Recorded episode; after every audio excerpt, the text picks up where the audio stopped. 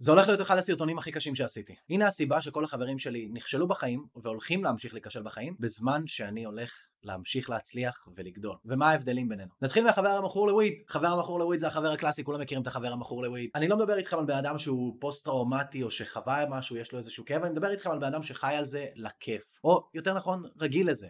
מכור. זה בדיוק סוג האנשים שאין להם שליטה עצמית והם פשוט נגררו לתוך הסיטואציה. אני מסכים איתכם שוויד ואלכוהול זה כיף, זה באמת כיף, זה משהו שאפשר ליהנות ממנו. אבל אנשים שעושים את זה בצורה קבועה, בדרך כלל לא מצליחים בחיים כי כל מה שהם חושבים עליו זה המנה הבאה. וכן, אני יודע שלהרבה אנשים רץ בראש, עכשיו אני יכול להפסיק עם זה מתי שבא לי, אני יודע, אפשר להפסיק עם זה וזה יעבור, ויש לי שליטה, אני בשליטה, אבל המציאות היא שאתה לא בשליטה וככל שתקבל את זה כמה שיותר מהר, יהיה לך הרבה יותר קל. אגב, החבר שלי שמכור לוויד, מה הוא עשה עם עצמו? עצמו, הבאתי אותו לעבודה, שילמתי לו משכורת בת זונה, שילמתי לו על הכל, על החיים שלו, ומה קרה בסוף? בוקר אחד הוא החליט להיעלם מהעבודה, לא לעבוד, זה היה בוקר מאוד מאוד חשוב של שבוע, שהיה לנו בו 13 ימי צילום, הבן אדם ידע את זה ולא הגיע, ועד היום הוא עובד באיזושהי חנות בכור בשביל 5,000 שקל בחודש, נורא בעיניי. בוא נלך לחבר הבא, החבר שמפיק מוזיקה, זה החבר היצירתי, זה החבר ששנא וויד כמוני, זה החבר, מה זה חבר? בן אדם שאוהב לעבוד קשה, הוא מלצר במשרה מלאה, הוא מקבל אחלה משכורת, אבל הוא כבר שנתיים לא הוציא שיר, הוא שנתיים לא עשה עם עצמו שום דבר. הוא שיפר את הסטודיו, אולי הוא מכין ביטים מטורפים, אבל הוא ישן עליהם. הוא לא עושה שום דבר שיכניס לו עוד כסף כדי להחליף את העבודה שלו בדבר שהוא הכי אוהב בעולם, ובגלל זה הוא יהיה תקוע. לא משנה מה הוא יעשה, הוא ימשיך להיות תקוע ולא מרוצה.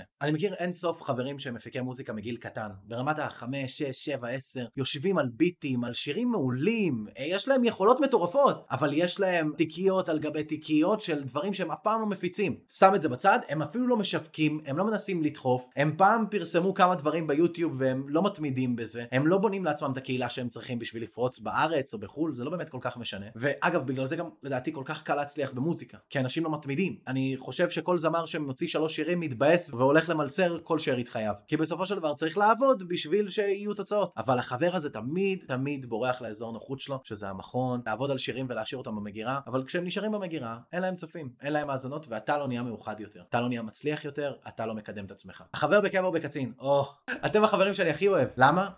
הולכים כל סופש ופורקים את היגון ואת התסכול שלכם מהקבע ומהצבא ומהלחץ באין סוף כסף. אני חושב שיש לי רק חבר אחד בקבע מתוך עשרות שלא מבזבז את כל המשכורת שלו בסופשים. פרק אותה על אייפון חדש, על פלייסטיישן חדש, על משחקי מחשב, על סמים, על כל מה שהוא יכול לעשות כדי לברוח מהכאב ומהתסכול ומהעובדה שהוא נמצא כל כך עמוק בתוך האזור נוחות שלו שהוא לא קרוב בכלל לצאת וכל הזמן בפנוי שלו הולך על שטויות, על דברים שלא מקדמים והדברים שמשאירים אותו תקוע במקום והוא כנראה יהיה ככה עוד לפחות עשור. אני מקווה בשבילו שלא עד גיל 50. עכשיו אנחנו לחבר הזה שהכי מפחיד אותי להיות, אישית. זה החבר שכל הזמן חושב על בחורות. הוא מבולבל בחיים המקצועיים שלו, הוא עוד לא התחיל את הקריירה שלו, אבל מה? הבן אדם באטרף בקריז של בחורות. הוא קבוע בדייטים, הוא קבוע משקיע, תמיד יש לו בחורות, תמיד הוא מתכתב עם בחורות, ובחורות שוות, אבל הוא נהנה מהן בטירוף. הייתי אומר אפילו נהנה יותר מדי. הייתה תקופה, אחרי פרידה מסוימת שלי, אחרי שעברתי כמה יזיזות,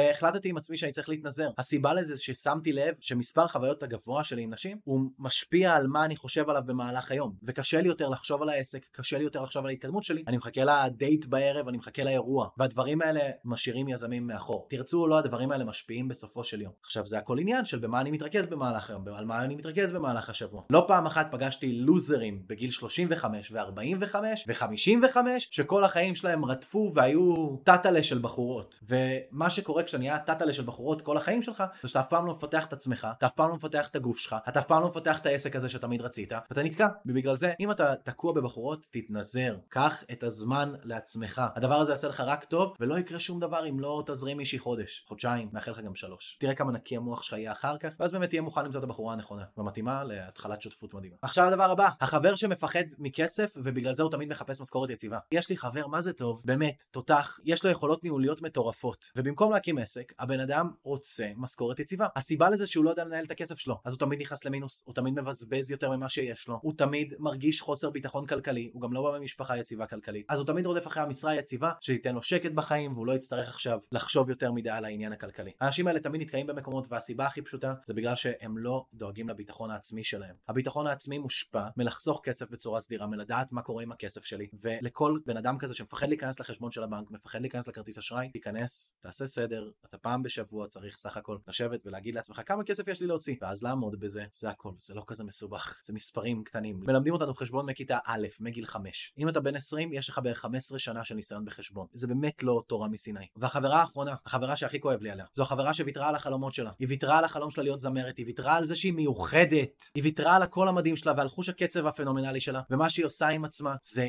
כלום. היא מנסה רק לשכוח על זה שהיא ויתרה על עצמה, והיא מנסה להסיח את עצמה בלצאת למסיבות כל יום, אה, לצאת לדייטים כמה שיותר, בלחפש את הגבר שייתן לה ביטחון, וכמה שהיא תדחוף אנשים אחרים להגשים את החלומות שלהם, היא אף פעם לא תיקח את עצמה בידיים ותגיד עכשיו מגיע לי. את יכולה לעשות את זה. מגיע לך להגשים את החלומות שלך. את באמת מיוחדת, אבל כדי באמת להיות מיוחד, ואני אומר את זה רגע לכולם, בכל המקצועות, בכל התחומים, אתם צריכים לקחת את עצמכם בידיים ולהתעורר. יש לכם שתי אפשרויות מעכשיו. הראשונה היא להמשיך את החיים שלכם כמו שאתם עושים עכשיו. לסגור את הסרטון ולהתנהג כאילו לא צפיתם בזה. הדבר השני שאתם יכולים לעשות זה להתעורר. זה להגיד לעצמכם וואלה בוקר טוב אף אחד לא ידאג לי אף אחד לא יפרנס אותי לא משנה אם ההורים שלי תכונים או לא תכונים אף אחד לא ידאג שאני אהיה מיליונר אף אחד לא ידאג להוציא את השירים שלי אף מפיק לא יבוא ויגיד לי וואי את נשמע טוב ויש לך חוש קצב מדהים. תקחי את עצמך בידיים ובואי נוציא שירים. אף אחד לא יעשה את זה. הבן אדם היחידי שיכול להוציא אתכם מהחרא שיכול לדאוג שאתם תצליחו עוד שנה שנתיים שלוש חמש עשר כמה זמן שלא ייקח לכם זה אתם. זה מה שאתם תעשו בעשר שנים האלה. אם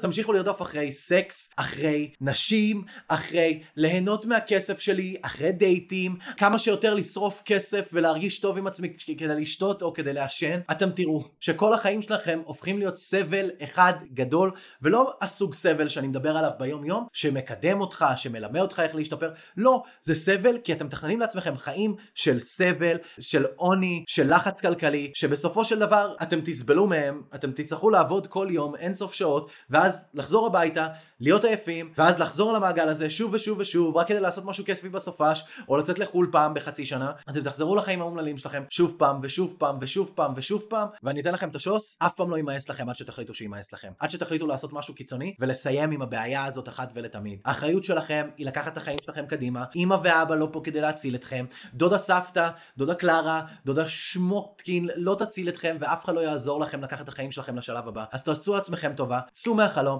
תצאו מהפנטזיה. קחו את עצמכם בידיים, תרשמו לעצמכם רשימה מסודרת של משימות שאתם יכולים לעשות כבר עכשיו כדי לקדם לעצמכם את החיים, ותפסיקו להסתובב עם אנשים שאתם לא אוהבים, שלא מקדמים אתכם לשום מקום, ולרדוף אחרי סקס, ולבזבז עוד שנקל וחצי, ואחרי וויד, ואחרי כל דבר מטומטם כזה, כי בסופו של דבר זה החיים שלנו. אתם תגיעו לסוף, ואתם לא תאהבו להסתכל אחורה, כי כל מה שאתם תגידו, הייתי עסוק מדי בלעבוד מכדי ליהנות. אלה דברים שרוב האנשים אומרים בסוף החיים שלכם, ואני הולך לדאוג שכמה שיותר אנשים שצופים בי ביום יום, שמיישמים את מה שאני אומר, לא יהיו במצב הזה. אבל אתם צריכים לעזור לעצמכם, אני לא יכול להציל אתכם. תעקבו אחריי עכשיו, אין לי שום דבר למכור לכם, קוראים לי אדם ברש, ואני כל יום מעלה לכם פה דרכים ותזכורות על זה שהחיים שלנו משמעותיים ויש לנו אחריות כלפי עצמנו להציל את עצמנו. תודה רבה.